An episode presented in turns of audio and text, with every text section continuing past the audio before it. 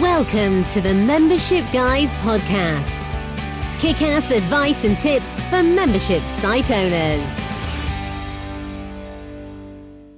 Does your membership website suck? That's what we're asking today on episode 83 of the Membership Guys podcast. I'm your host, Mike Morrison, one half of the Membership Guys. This is a show where we dispense proven practical tips and advice for growing a successful membership. And today I'm asking, are you worried that your membership website kind of sucks? Hopefully not. No doubt you've got plenty of happy members who are giving you great feedback and showing you that your hard work is actually making a positive change in their world. But there are membership sites out there that do, frankly, completely suck. And if someone's running one of those websites and you're listening to this, then guess what? Here are some of the reasons why your membership sucks. Reason number one, you make it difficult for people to cancel. Please don't do that. This is a tactic that is born out of fear out of insecurity, out of secretly knowing that you're ripping people off and you're not delivering on the promises that you make. And so you are worried that once people get into your site, they're going to figure you out. They're going to figure out that you've overhyped your site and what it can do for people, and they're going to go running for the door. So, your natural reaction, rather than actually being a decent person and actually creating a membership site that is awesome and that people want to stay a member of, you make it hard for them to cancel. Your retention strategy needs to be more sophisticated than simply hiding the cancel button. Don't make it difficult for people to cancel. The decision to cancel should be the hard part. That should be the bit that people don't want to do. They don't want to think about. They fret over. They really don't want to leave because everything in your membership is so great. That decision to cancel should be difficult. The process should not be. And for some people, the idea of actually making it easy and painless to cancel is counterintuitive. There's actually internet marketing gurus, to use the term very loosely, out there who would throw a fit at the notion of actually making it possible for someone to cancel their membership of their own volition without even needing to contact you for permission. But Think about any time you've been tied into a contract with a cell phone provider or perhaps a TV, like a satellite TV provider or cable provider, and you've called them and they've made you jump through so many hoops that even though you might have actually not had too big a grievance. Maybe you were happy with their service, you just don't need it any longer. But the pain of cancelling and the process you have to go through because they've made it as difficult as possible actually burns their relationship with you. It makes it so that you would never return. We talk about this a lot in the Membership Guys podcast when it comes to cancellations. Not every cancellation is negative. You don't need to take it personally. It's not a slight on you or a condemnation of your membership site. People cancel for positive reasons or for reasons that are unrelated to them being dissatisfied or having a grievance with your site. Sometimes it's just that money's a little tight. Maybe your member is actually serving in the forces and they're going to be away for six months, or maybe they work away on commissions, or you know, perhaps they're working on an oil rig and they're not going to be around to physically use the membership for the next six months. So they figure instead of paying for six months for something I'm not going to use, I'll cancel and then I'll come back later. Those guys may love what you're doing. It's just circumstances make it so that doesn't make sense to continue being a member. But if you then make it hard for them to cancel, if you make them jump through hoops, are they going to come back? Not a chance. And they're also going to tell other people not to join as well, because that difficult process sours their relationship with you. It'll burn your bridges when actually someone leaving might have every intention of coming back a little later, either when their financial situation changes or, you know, when they're ready to make use of perhaps the next stage. Maybe they got what they joined your membership for. They just want to spend some time kind of settling with the new position you've helped them to get to, and then they're going to come back and work on that next stage.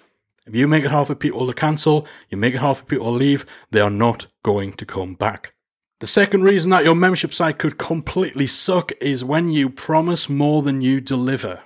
One of my favorite things with membership sites is that they give you nowhere to hide. If you're selling courses, you're selling ebooks, you're selling one off products, then it's a lot easier to oversell, to overhype, to overpromise, to trick and con people into buying your product.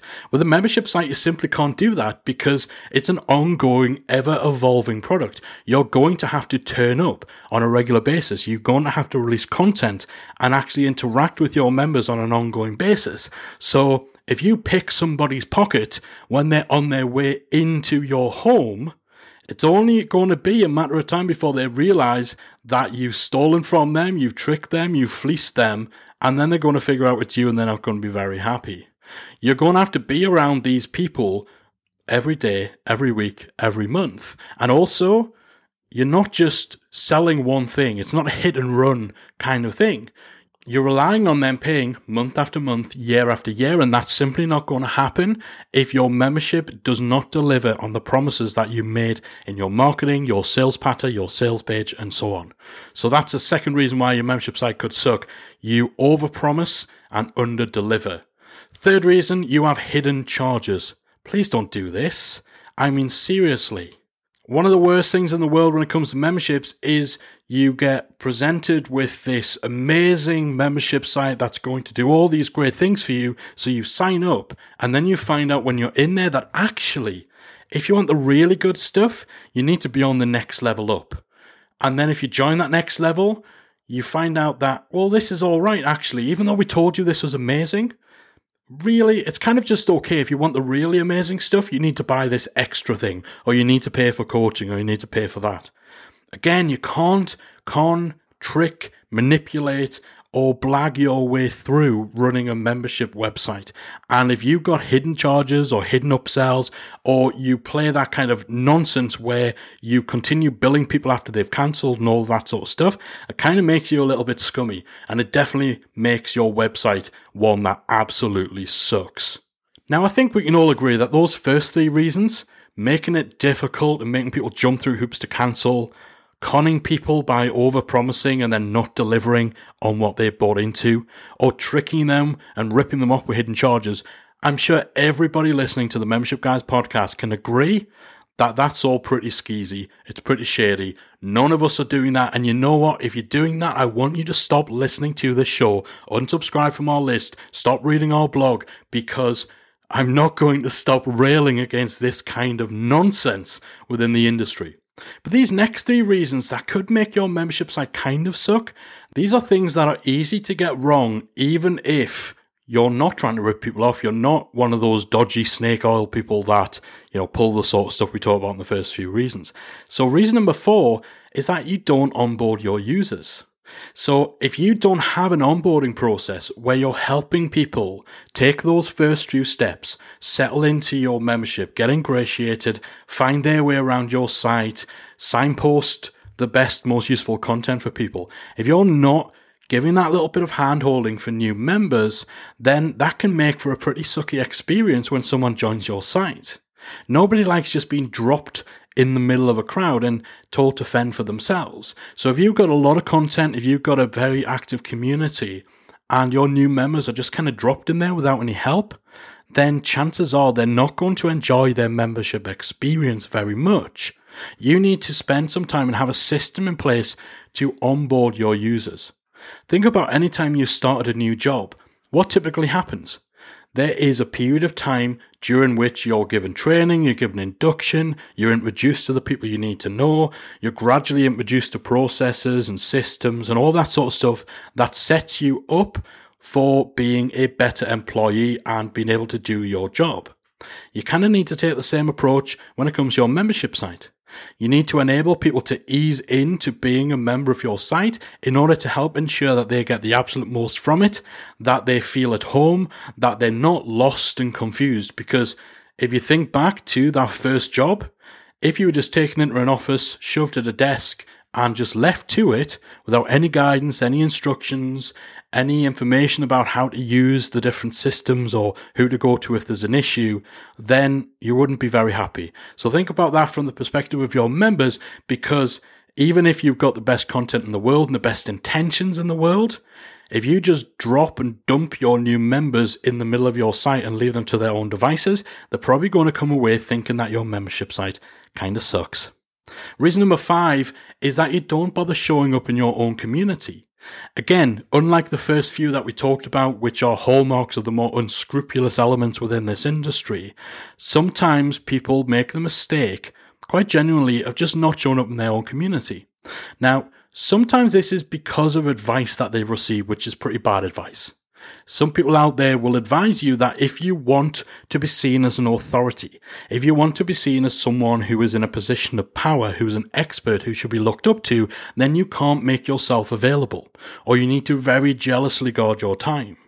And while the principles behind that, and you know, to some degree, that is true, in most cases, a big part of why somebody joins your membership site will be because they want to swim in the same circles as you. They want access to you. They want to get your input, your responses to their questions that they might put out in the community. And so if you withhold that from them, you're going to leave people very disappointed. If you're running a community as part of your membership, you need to be member number one. You need to be the model member because if you don't want to engage and participate in your community, then why would anybody else?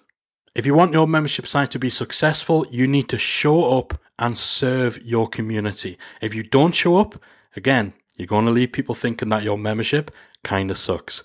And then the final reason why people may think your membership sucks is if you don't respond to support requests. This is a simple one, and it's something that often people starting a membership site are unprepared for, or they certainly don't spend as much time thinking about this as they do trying to figure out their marketing funnel or which membership plugin to use. Customer service and customer support is key. It is crucial. And so you need to make sure that you have systems in place, whether it's a simple contact form or a support email, that you have team members in place if you're in a position to bring on virtual assistants or even employees to handle support requests. But in the absence of that, you need to make sure that if anybody's having problems with your site, technical problems, if they're having problems with their account, if they've got any difficulties whatsoever, you need to make make sure that there's a clear way that is communicated through your onboarding process for them to get in touch with you and that you also respond in a timely manner as well. What will happen is if somebody joins your membership, they experience a problem, they send in a support request and you don't reply, they will leave pretty much guaranteed that non response can actually be a big motivating factor that will make people leave. And it's the easiest problem in the world to solve. All you need to do is just respond. Simple as that. And even if the response initially, if you're inundated and you've got all these other things to work with, even if the response is simply an acknowledgement and a bit of information about how long it'll take to actually really dig into the problem, then that is way better than nothing. But if you're not responding to support requests, people will definitely think your membership site sucks. So there are six reasons that your membership could suck. Three of them, it's kind of a, a game of two halves there. A few of them are the really seedy, really shady stuff that I know for a fact you guys listening to this episode aren't getting engaged with. But hopefully, my little rant against the people who are is entertaining enough. But the others about not onboarding users, not showing up in your community, and not handling support requests well, they are things that you need to make sure that you have covered in your membership in order to make sure you're not leaving a bad taste in members' mouths and not letting them think that your membership site sucks. That's it from me from this episode of the Membership Guys podcast. Hope you've enjoyed it. Hope it's been useful. As always, we'd love to hear from you on social. Give us a shout on Twitter at Membership Guys. And if you're not already in our free Facebook group for membership site owners, head on over to talkmemberships.com. That's talkmemberships.com. Type in that address, it'll redirect you through to our Facebook group. We've got over 3,000 membership site owners in there. You need to be a part of that group if you have anything to do with membership websites. And of course, all our best stuff is inside the academy. But you knew that already, right? Because you're a member, surely. You're not a member? What is going on? You need to sort that out. MembersiteAcademy.com. That's it from me for this week. Thank you so much for your support. Thank you so much for listening. I'll be back again very soon with another installment of the Membership Guys podcast. If you've enjoyed today's episode of the Membership Guys podcast, we invite you to check out the membersiteacademy.com. The Member Site Academy is the essential resource for anyone at any stage of starting, growing, and running a membership website. So, whether you're still figuring out what your idea is going to be, or whether your website is already up and running and you're just looking for ways to grow it and attract new members, then the Member Site Academy can help you to get to the next level. With our extensive course library, monthly training, exclusive member only discounts, perks, and tools, and a supportive, active community to help you along the way with feedback, encouragement, and advice, the Member Site Academy is the perfect place to be for anyone looking to start, manage, and grow a successful membership website. So check it out at membersiteacademy.com.